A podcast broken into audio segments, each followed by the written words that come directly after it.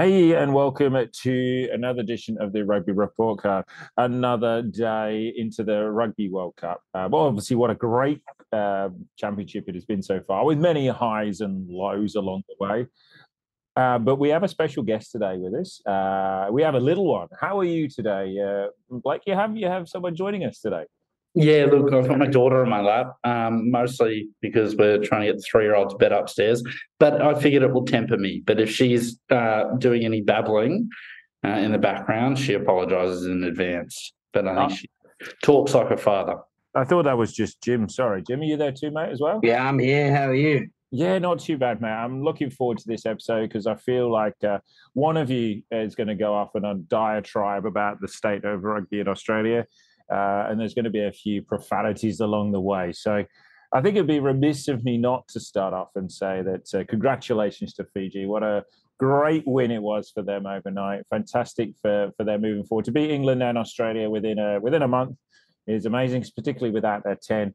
And what a great uh, thing it is for the world game. It is for them to grow as a nation. However, I totally get the fact that um, for you two, it is tragic at this moment in time. No. Um, you're right, Richard. It is incredible for Fiji, um, and I think we have to recognise how well they played.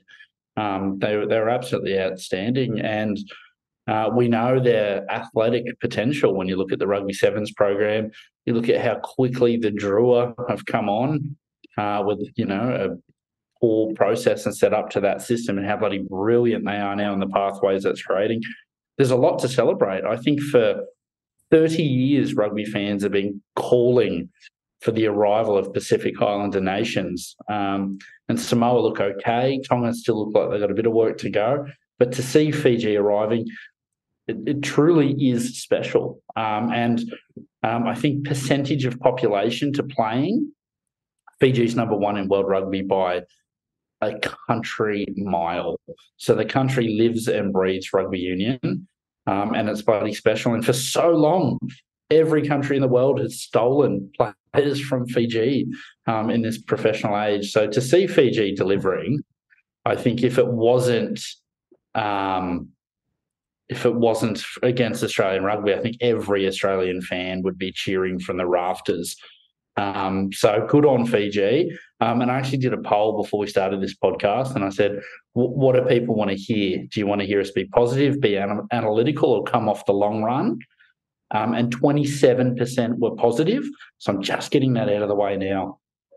Um, just to on a side, um, sorry, Jim, to cut you off, but I just want to just add an extra layer into that comment about the the, the, the Fiji game the fact is we've always seen Fiji as this flamboyant, and we've we've met that stereotype about being athletic and linked to sevens and stuff. But their set piece, you know, they kick their goals. That's very un, you know, if you think back to five, ten years ago of a Fiji team, they wouldn't have taken the three points. Uh, you know, they won the game on a on a scrum where they'd, uh, you know, where they'd scrummaged well all all, uh, all game. Uh, they nicked some ball as well along the way. They got over the ball. Um, so yeah, it was an evolution of them in the 15s game. It's it's fantastic to see. Sorry, Jim. Oh, that's all good. I, you didn't cut me off at all. I reckon they still played quite true to their identity. Yeah, true, um, but added an extra layer in as well, though. I think, which is the big difference. Ah, just clinical, man. Just mm. just much better rugby players from one to twenty three, much more seasoned and well versed, and that's a testament to the opportunity that's opened up over in Europe. These guys are getting signed, they're getting developed, and this was always in the winds. Yeah, and the change of the rules as well. Obviously, saying that you're not going to I don't know, maybe obviously may not have impacted Fiji as much, but for other Pacific Island nations, the fact that you could not play for one team, one international team, and then wait three years and, and go and play for another, uh, you know, even if you look at that Samoa team with um, Coleman in it and whatever, it's going to make those Pacific Islander teams and stronger. And that's for a world game and for it to be a world game, that's fantastic to see. Uh, well, so I think the thing is, is the um, is the coaching staff getting it together, mate. Yeah, like we always talk about connections. Eh, it's not a centralized system. They go to Europe, they come back bums. They take ages to get back into the swing. Yeah, it's not the, not the case over there. No, yeah, I but I think the missing I, piece I, of that pie is the Drua. Mm. Um, and as good as the international players coming back in and and how special they are, I think the Drua make up twenty plus players in that Fijian squad. Yeah. Um, so just having a base continuity of players who train together and know each other allows you to parachute in. Your Rud Radras, your Tuisova's, like the, there's absolute beasts around them. Um, so I think it's that beautiful combination of bringing in a couple of superstars, namely in the backs, um, but have a team built around a core squad that makes Fiji a bit special and probably a bit more special than Tonga and Samoa, um, even though Samoa has a bit from the the Pacifica side. Can I ask Jim? Is there is there enough evidence now? Because obviously, talking about Drua and players coming back, you know, maybe you know, is there a chance for a rewrite of your book to talk about cohesion? Because clearly, there's there, this team is very cohesive at the moment. Um, you know, maybe adding a little bit extra in about how how important cohesion is because in this Wallaby team there is no cohesion at the moment. No, no zero. Um, look, of course, cohesion is one of the the four pillars that holds the foundation of um, culture. You would have known that, which is why I'm a bit perplexed by your question. Had you read the book? I just I just wanted to the uh, opportunity to plug your book again, mate. Just I don't know if it's it's all sold out on Amazon, so I just wanted to. It is, and you know, if we're going to go down that track, I'm signing all copies for anyone willing to send it, and I'll send it back for free of charge. All that. If you want a signed copy, just send your book over, and I'll sign it. But moving on from that, look, if it's not the sevens, it's the Drua. The Drua had a great season. The sevens campaign over in Fiji have been huge as well. Um, they're pretty versatile, those characters, when they're going between maybe a sevens format and going over to the Drua and the style of rugby they play at the 15s game. Very, very transferable. You look at those sevens and the mm. pace of them. You talk about Kameni being quick. Jesus. Mm. That's um, funny. And I think, um, like, and the segues to the Wallabies' lack of continuity and lack of cohesion are, a myriad and obvious. And obviously, we'll draw that parallel in a moment. But I also think um, to get into the game itself, Fiji played the referee beautifully. Hmm. Um, they dominated the breakdown um, and they dominated the collision and, and 18 penalties to seven. Um, I think, you know, we were on the receiving end and I think there was a little bit of Mario Kart for the, the way that Wales game went against Fiji. Um, and I think, unfortunately, Australia were on the receiving end, but fair play to Fiji. They played the breakdown um, and, and tooled us up there. I mean, 18 7 penalty count. When was the last time, you're the stats man, Rich, and I, I genuinely would love to know this question. When was the last time a tier two nation had a better penalty count, namely a Pacific Islander nation, because they cop it usually, had a better penalty count than the tier one, and I'm doing those in quotations, than a tier one nation? Um, because 18 to 7 ratio, and I think the Wallabies got three or four penalties in the last 10 minutes. Um, they schooled us at the breakdown um, and schooled us in in playing the referee. I know um, you're bit, I know you're being facetious. I know you're being facetious with the tier one, tier two, but as as Fiji are above both England and Australia, I think in the world rankings, I think we need to throw the, the terminology of tier two out of the out of there. But I agree with your point.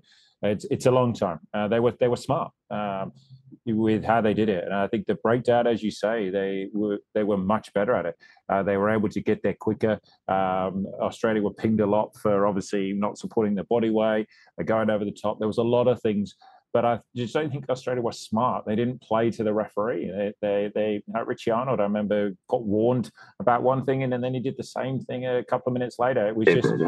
Um, it was just um, they just weren't smart enough. They didn't show enough rugby smarts and not only with the referee, but the Wallabies also just kicked the ball away too much. Um, you know, I remember Nick White trying to, uh, Australia were going forward and they were just inside the 22 and he kicked the ball dead.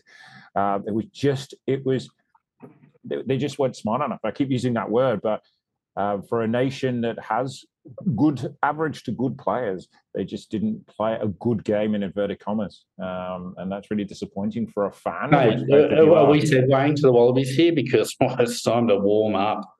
Um, well, and, well, why don't you? Why, why don't go? Yeah, why don't you say what are the big three things? What are the three things? What's what hurt you the most? I, the inevitability of it.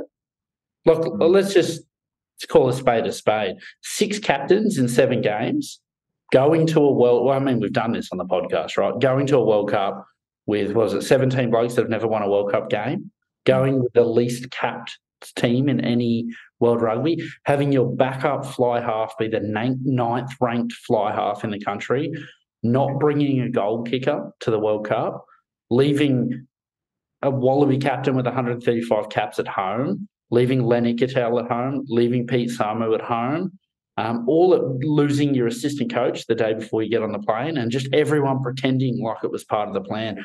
It was batshit from day one. We said it was batshit, and this genuinely looked like boys versus men.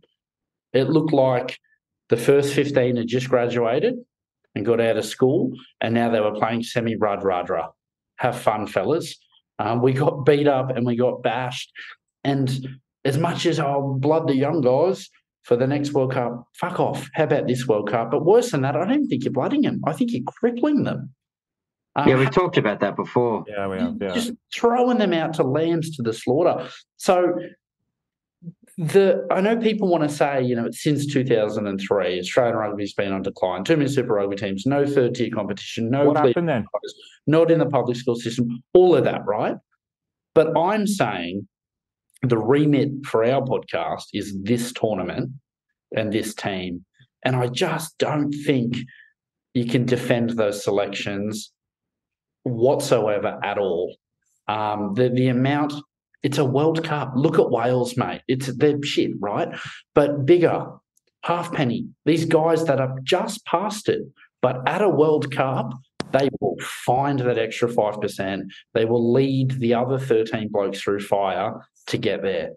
And and I, I tell you what, mate, if that team had Michael Hooper, Jed Holloway, um, Bernard Foley, Quade Cooper, whoever you like, right? I'm just hypotheticals. Everyone can pick their own one or two case studies that they like.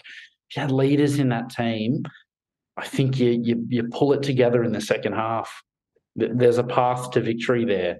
Um, and you know, it was the line out. It was fucking clear as day, but we just kept kicking the ball to them.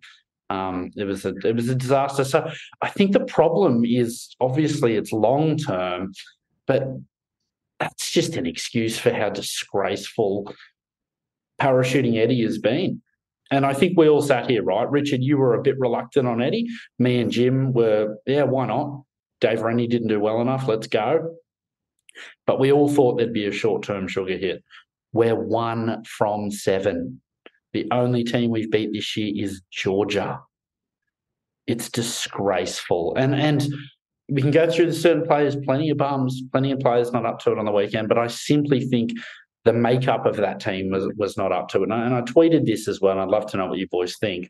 And sorry, I know I'm coming off a long run here, but we ended that game with Fines at halfback, can't play for a Super Rugby team, Donaldson at 10, can't play for his Super Rugby team, doesn't make the cut. Vunivalu on the wing, doesn't make the cut for his Super Rugby team. Jordan Petaia at outside centre, doesn't make the cut at outside centre for his Super Rugby team. Shoot uh, at prop, doesn't make the cut for his Super Rugby team. Nonggorr at prop, doesn't make the cut for his Super Rugby team.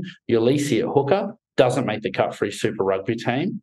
We had half of our team for the last half an hour, and they weren't even the worst players, mind you, don't get picked in Super Rugby. Can we stop pretending they were clever selections? It was diabolical, absolutely diabolical. Sorry, rant over. But like, what do you guys do? You guys agree that yes, the problems are myriad, but surely selections are, are the reason we lost that one. Yeah, but just before you throw to you, Jim, I just I, I agree with your point, um, but it's also not only selections, but you've made the selection um, but you've still got to try and win the game. And I don't think the game plan or the tactics or strategies uh, that have been set up by any and his coaching team uh, have been simple enough. Uh, yeah, when you've all been fired.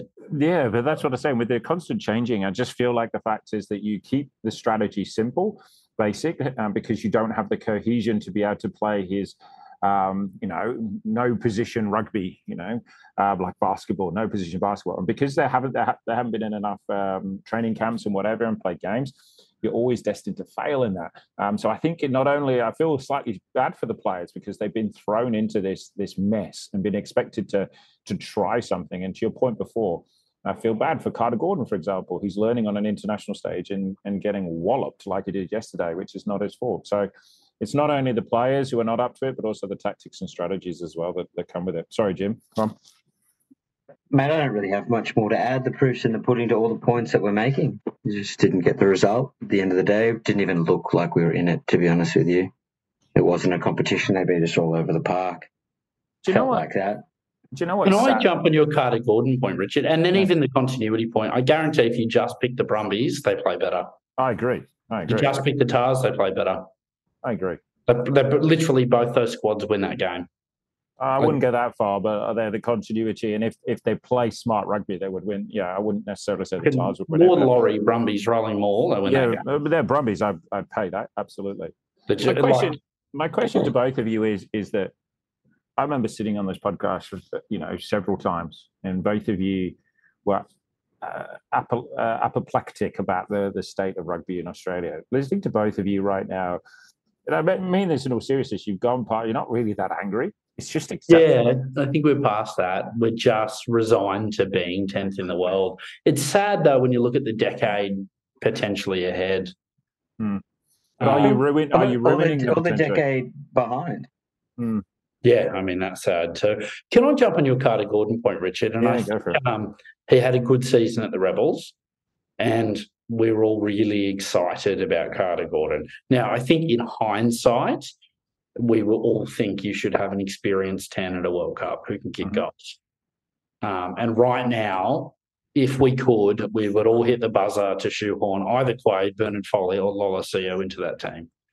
Um, I genuinely believe that. You guys can can speak for or against that. But I think Carter Gordon, because he was the sort of final hope and he was the earmark of the young future Wallabies, and I still think he is, mind you, I still think he is. But I feel like everyone's afraid to say he's playing shit. Like if Noah played how he has played in the last two games, knives would have been out. But I think Carter Gordon, because he was the last hope or something, everyone is just reserving calling it how it is. Like he doesn't kick goals, so he needs to play bloody well at 10. And simply he he isn't. Carter Gordon isn't playing well. Um, and I would take any of those other three ahead of him. And I mean, the fact that he was pulled for Ben Donaldson with 30 minutes to go, the ninth ranked fly half in Australia, tells you everything you need to know. I feel a bit bad for him though, you know. And, so, so do I, man. Yeah. So and another thing is about it, if you look back to Noah, when Nick White and Noah played together, there was a combination that played at the Brumbies and they knew how each other played and they played with Kerevi. And I know 12 was a problem for the while for the Wallabies because Kerevi was injured or in his Japan contract. But I just feel with Carter Gordon at the moment, one minute he's got Tate, who's the sniping quick player. Then to your point last week, when we got Nick White, we're playing off nine. He genuinely, I don't think he knows whether he's coming or going at the moment. Um, and his forwards don't give him enough platform. You know, as much as we were talking up the back row, uh, and the, the second rows before. Uh, without Skelton, um, and I don't think the the six, seven, eight are good enough. Didn't do a good enough job going forward yesterday. So there are a number of caveats or reasons why, but I agree with your point. I think there would have been um, there would have been a bigger uproar if the more experienced inverted commas uh, players would have played. Um, Jim, yeah, look, mate, I don't have too much to add. To be honest with you, we were just pretty shit. We've been pretty shit for a while now. Um, it's just sort of repeating all the points. How do you feel about moving into your next game? Like, obviously, we've got the Wales as the the obviously the big game coming up. We obviously we're not going to discuss the Portugal game, but like, do you want to like? Uh, you do you go into it? You, you win that game, you qualify out the group. Like no, I think isn't currently we need to win with a bonus point and a ten point margin. Yeah, so which is not unachievable against a, an average Wales team. I, Genuinely don't. It, it's okay. So, for example, you lose, your app, whatever. But if you win and you go through, does that cloud the? Does that make everyone forget because you you you got out the group and then suddenly you're playing against England or Argentina and suddenly you might get to everyone forgets, or is this is this deep seated now that finally the penny is dropped? Uh, and we realize that wholesale changes need to occur because we've read all the rumors that are coming out, and there's lots of rumors around town at the moment. Um, but something needs to change, surely. I, can I, to your point, wholesale changes need to occur. That's a fan's response, right?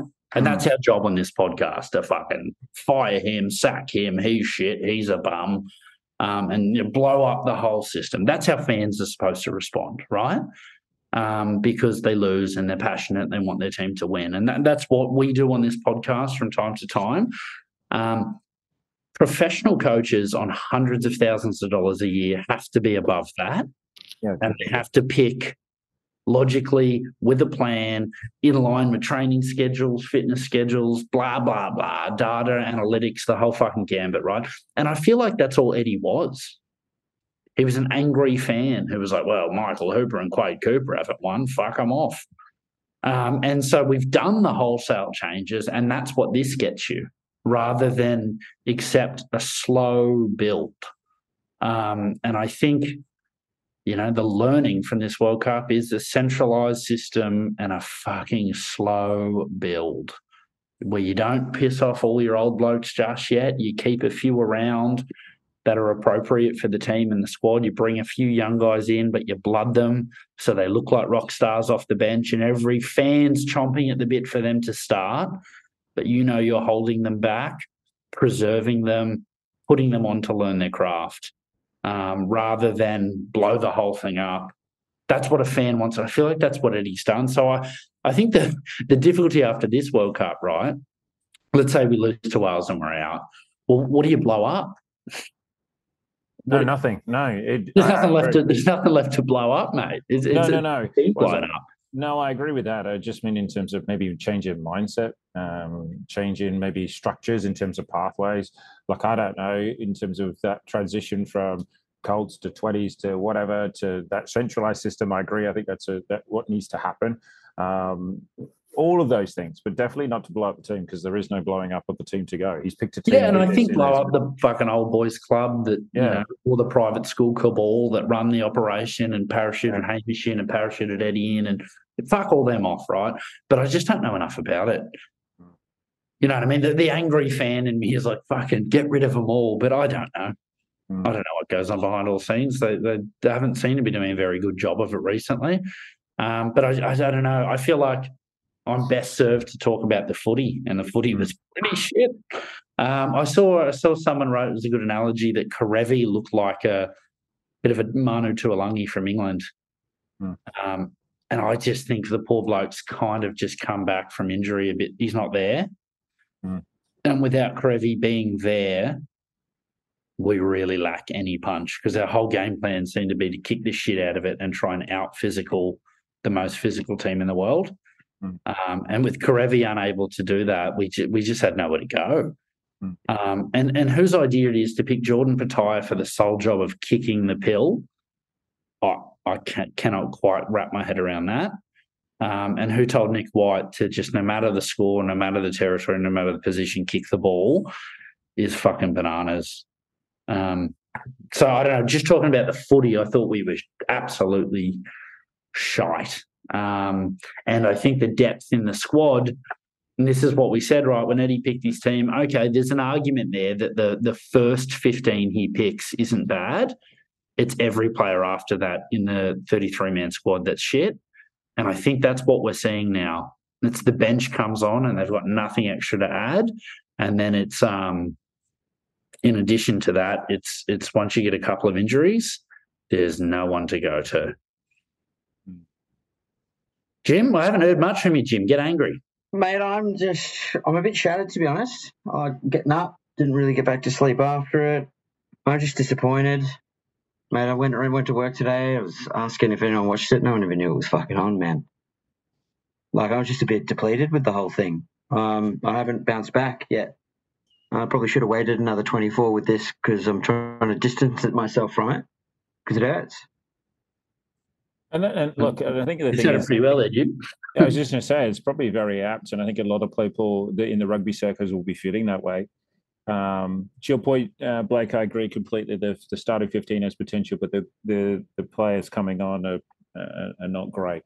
Uh, but if you're remiss before we talk about individuals that are not playing very well, Angus Bell is is the one standout performer in that Wallaby team at the moment. And moving forward, you've talked about six captains, various assistant coaches build around build the culture build around the the collective efficacy around that group around him because whenever he has the ball he's the one player who gets you excited um, he has that if you're in France, that little bit of je ne sais quoi, that little bit of leg, you know, that will get you over the game line and a little bit of excitement.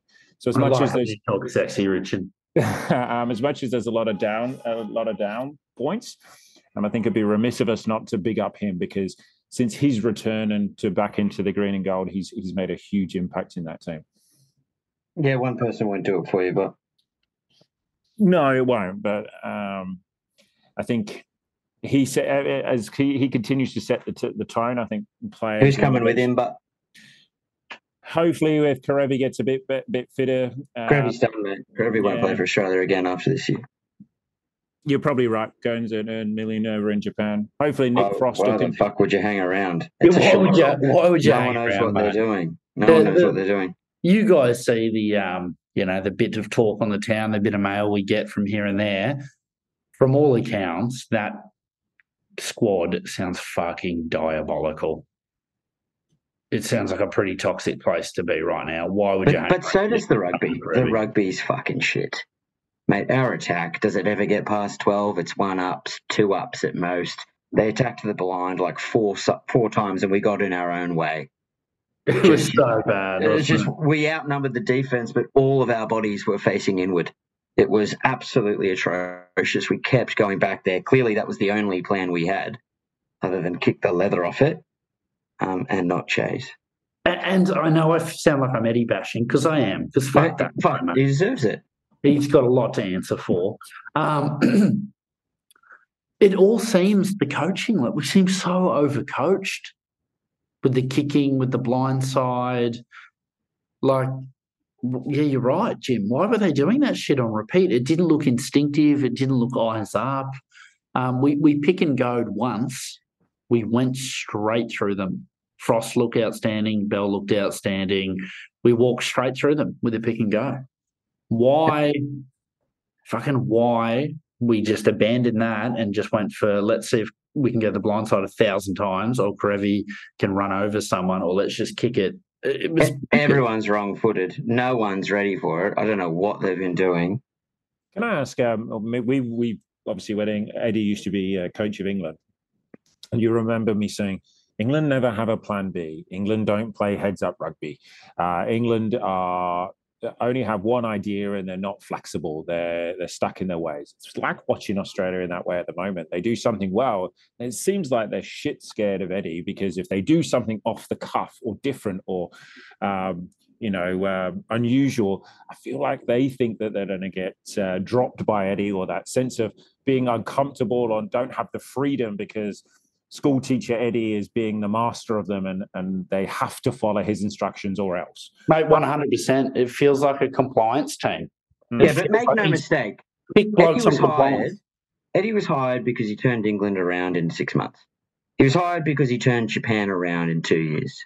He was hired because he turned the Wallabies into a team, the last good team that we had. He was only hired for some short term success that Five may, years, but may turn into some long term. All those contracts are worth fucking dog balls, mate. They don't mean anything. I don't care how many years are on the contract. There's always a get out clause if they're willing to cough it up, and they are. and that bloke, bullshit. that bloke will be in Japan in three months. Absolutely will be. Um, I heard that actually. There was, the a, only there, was, reason. there was a rumor going around that he is going to be coaching Japan. Do you think that's going to? Nah, in Japan, not Japan. No, that's what I mean. Sorry, that, that's what I mean. Coaching for one of the franchise teams. I- I- Does that surprise you? Fucking, you kidding See me? you, mate. Pack your bags. Doesn't surprise me at all. Like, I'm would you surprised be- he's coaching next game.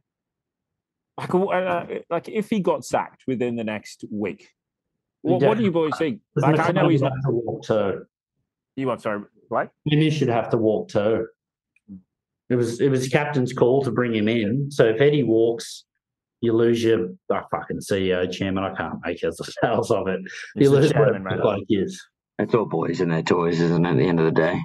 Um, yeah, he, yeah, absolutely. But I just, what is he doing? Why would Eddie? Why does Eddie want to? Man, you've made your money. Fuck off somewhere and just chill. Like you look miserable and you look old. Because the thing is, as as an, uh, an elite, It's an ego thing, eh? He Like was it's just just about to say that as an elite coach, it's an ego. I believe I can change, make change. I'm in charge. I'm the the dog's bollocks. I'm the I'm the guy who can change Australia rugby. But who can be fuck tying the Asics up and getting on the paddock, man, and down with the boys? Fuck that, fuck that, man. If you love it that much, just go around with third grade champ. Might Yeah, actually but- get a win. Might actually get a win. Write a letter in. Tell me why we didn't. Um, Yeah, and I'm sick of the way he speaks to the press now. It was cute for a bit, the mates and the being a dick and being aggressive. Mate, they're just journalists trying to do their job, trying to write some stories about Australian rugby. How about you stop being a dick and win a game? They yeah. actually sound like stand-up guys. If you turn it up, listen to him on the mic. They're just asking genuine questions about the team and players, and he's just not giving them fucking butt lick. And it's not genius; it's just dicky.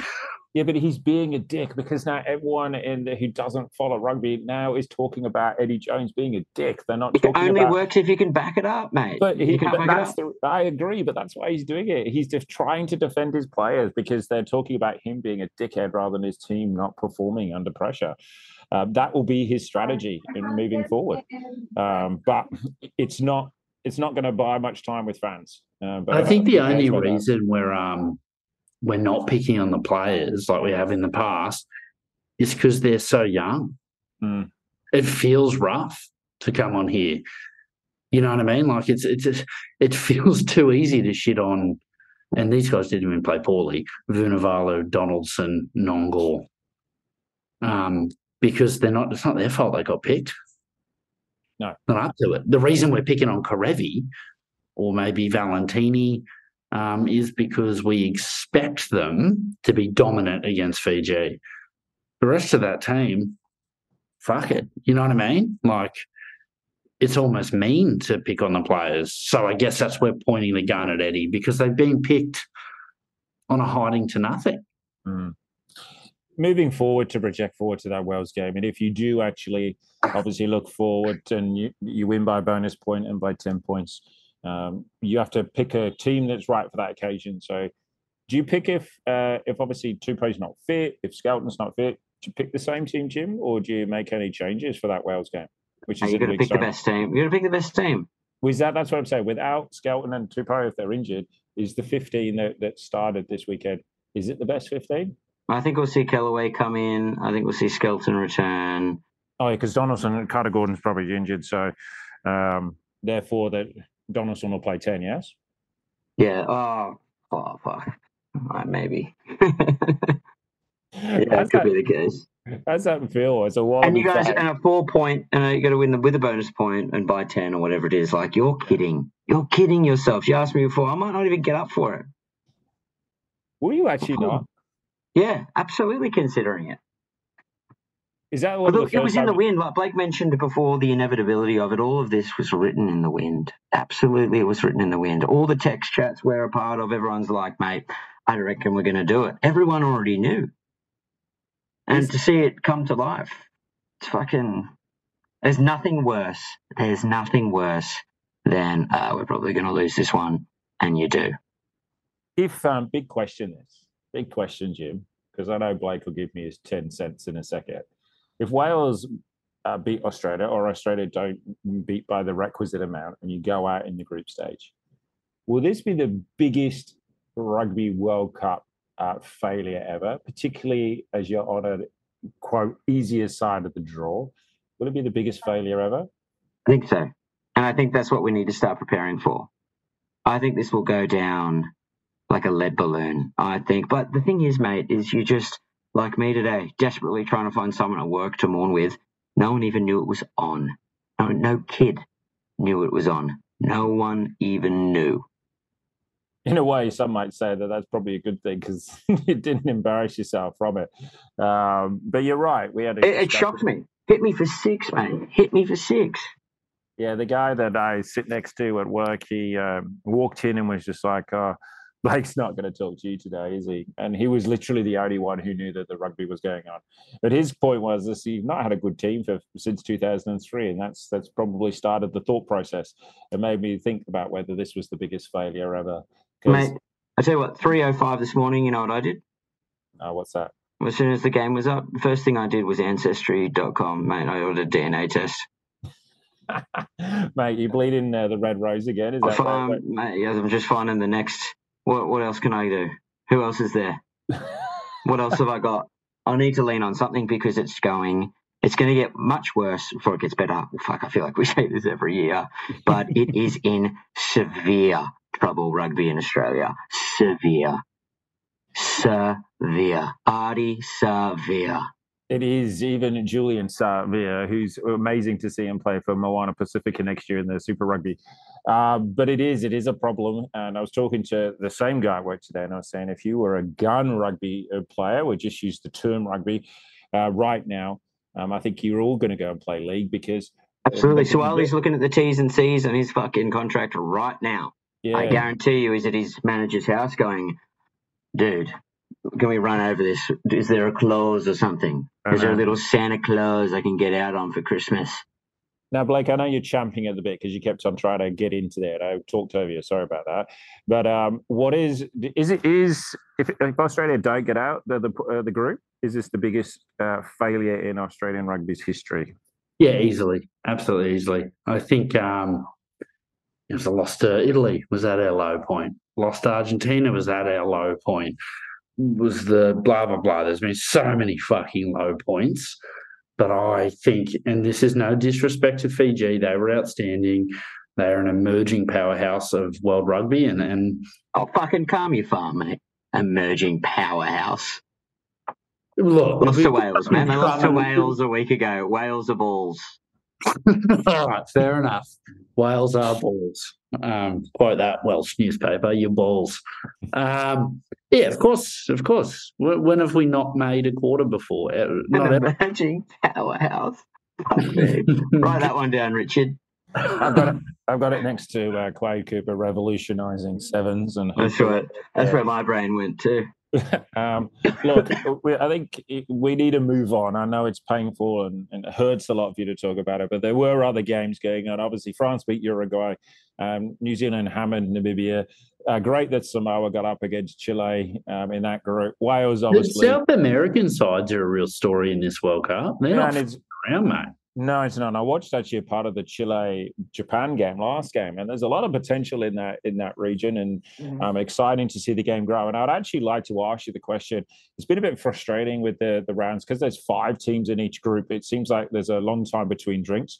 Uh, I'd love there to be the next World Cup in Australia. You know, the 32 teams to match kind of like the football World Cup. So it's a you know that four teams in a group. So therefore, you get more games on a regular basis. I feel like this this tournament has kind of stopped started a little bit. I feel the same way. Yeah, I like got caught out thinking last week that they were playing again in three days, mm. and then there was a bit of a lull. Yeah, I've seen some good things on uh, on the socials. I think Nelson Dale um, an Australian fellow who does another rugby podcast, had a, a, pretty cool format where you do that, but then you have the bowl like you do in the sevens. Nice. Um, which I thought wasn't a bad setup because the the current setup, I agree, and I know the time zones just doesn't help for an Australian audience. You talk uh, about third and fourth playoffs. Yeah, well, no, no, like you yeah, two tiers. So there's quarters for the top team, two oh, teams yeah, in the pool, quarters for the bottom two teams in the pools, hmm. um, and you play for that trophy um, to more games, more revenue, more stuff for fans to watch. Because because I agree, and I actually think under the current setup, yeah, the nations are getting better. There was only one competitive game this weekend. Um, yeah, and it was getting spanked. Um, so no, it's it's yeah, it's I'm losing the flow a bit. But I reckon if you were over in France, it probably wouldn't feel like that. Um, but given our time zones, it does feel like that. Yeah, I agree. It's just the fact as we finish this game on Monday, and then the next game's Italy, Uruguay on Thursday, and you know it's it's a while until obviously the next in inverted commas, you know, really uh, really big game, and that's obviously um, uh, South Africa Ireland, which is on Sunday morning at five o'clock, and then followed by Wales Australia. Um, so yeah, it's lost us a little bit of uh, momentum for me, but you're right. Probably if you're over there, in those fan parks. The chat is always on there. You're around rugby nuts. Uh, you know, it must be an amazing experience. But and it's just, easy to just show up at the business end. You know. Yeah. No. Um, but just one thing about England, um, obviously didn't put there. It was it was tight at one point, but congratulations England. Um, a little bit more clinical at the end, and great team. definitely not great team, but the great team win. They had to do. They did what they did, and um, you know, pleased for them, and hopefully they'll continue to build. Do I think they'll go deep in the competition? No, but um, hopefully these will be the the foundational moments for for Steve Borthwick moving. You're an emerging powerhouse. Yeah. well, um, no, in all seriousness, England can get fucked, but um, they're playing good 10 man rugby at the moment. And I genuinely think if we get past Wales, we still qualify second, right? Yeah, I think so. By England quarters, we're fucked then anyway. Mate, we're not beating Wales by four tries and 10 points. It's not happening. This we number 10. Donaldson's running on at 10 this weekend. I guarantee he is. Jesus, it's going to be a nightmare. Skelton's injured. Tupou's still injured. It's, it's fucking Eddie Jones. Go fuck yourself. It has been just the worst season of Wallaby history. Um, At the so- worst time. at the worst possible time. Say what you like about Dave Rennie, mate. He wasn't delivering 33%. We weren't winning games. We were fucking still competitive. Mate, he'd be he'd be happy as Larry. Right? He would just be kicking back on his guitar singing Kumbaya. Absolutely. He's got a whole album. I told you so. I told Rennie. you so. My Dave Rennie, I love it. Boys, I've got to run. Uh, just before you go, quick prediction: South Africa Ireland. That's the big game, obviously. Um, before next week's pod, uh, South Africa Ireland. Who you going for, Blake? I think I've just drunk the Southern Hemisphere Kool Aid for so long that I still always think New Zealand and South Africa will win against Northern Hemisphere sides. And I, I'm still going to drink it for one more week. If I'm proved wrong again, um, I think it's time to to shut up and admit this is France and Ireland's World Cup. But for now, I'm still on South Africa. Jim. Ireland, I reckon um, South Africa can only control the game through forward domination. Hmm. And that's an ebb and flow encounter when you come up against this Irish side where Ireland have way too much wit and smart about management, kicking game, territory. Um, I think they've got a lot of experience in that, successful experience too, coming up some of those Northern Hemisphere teams. I think they're better prepared going in for this game. I just still don't back Willemse all that much at 10 to be able to play big stage, slow territory footy. And I reckon that's going to be the difference on the day. Richard, Interesting. Uh, interesting to see whether they pay Manie Libbok. That'd be, be uh, very uh, um, outlandish if South Africa do that. Uh, look, I, I think I'm in agreement with you, uh, Blake. I still, um, I still think there's something about South Africa. Uh, as much as Ireland have been great, they're number one in the world, etc. I still think that South Africa will just uh, will just nick it in a real true Test match style. I'm probably wrong, but we'll wait and see. Um, the other one, I think you've both made your your feelings feel, uh, felt. I still think Australia will beat Wales. Whether they beat them by the requisite amount, unsure. But I feel like um, Australia will beat Wales. Um, obviously next Monday, but we'll wait and go the boys. I hope they do. We'll be cheering them on. I'll wake up again at one o'clock in the morning. I'll wear my gold jersey. I'll It's on a- everyone. it's on a- It's on a you're regretting that purchase, mate. 160 down the drain. Yeah. It's the Um, most uh, embarrassing World Cup in the world. And one's for my kids as well. Um, mate, I'll do it. I'm still drinking the Kool-Aid. I still believe. I still love the team. Still love the boys. But I've fucking I've never seen anything this atrocious, and we've seen some low shit since we've done this podcast. Yeah. This is. 30 Wow. seconds at the end of the podcast. Boys, cover it. I, I have to go. Who All read? right. Can I leave you to wrap it up? Yeah. All right. We'll wrap it up now. All right. Thanks, guys. Appreciate it. Bye. Bye.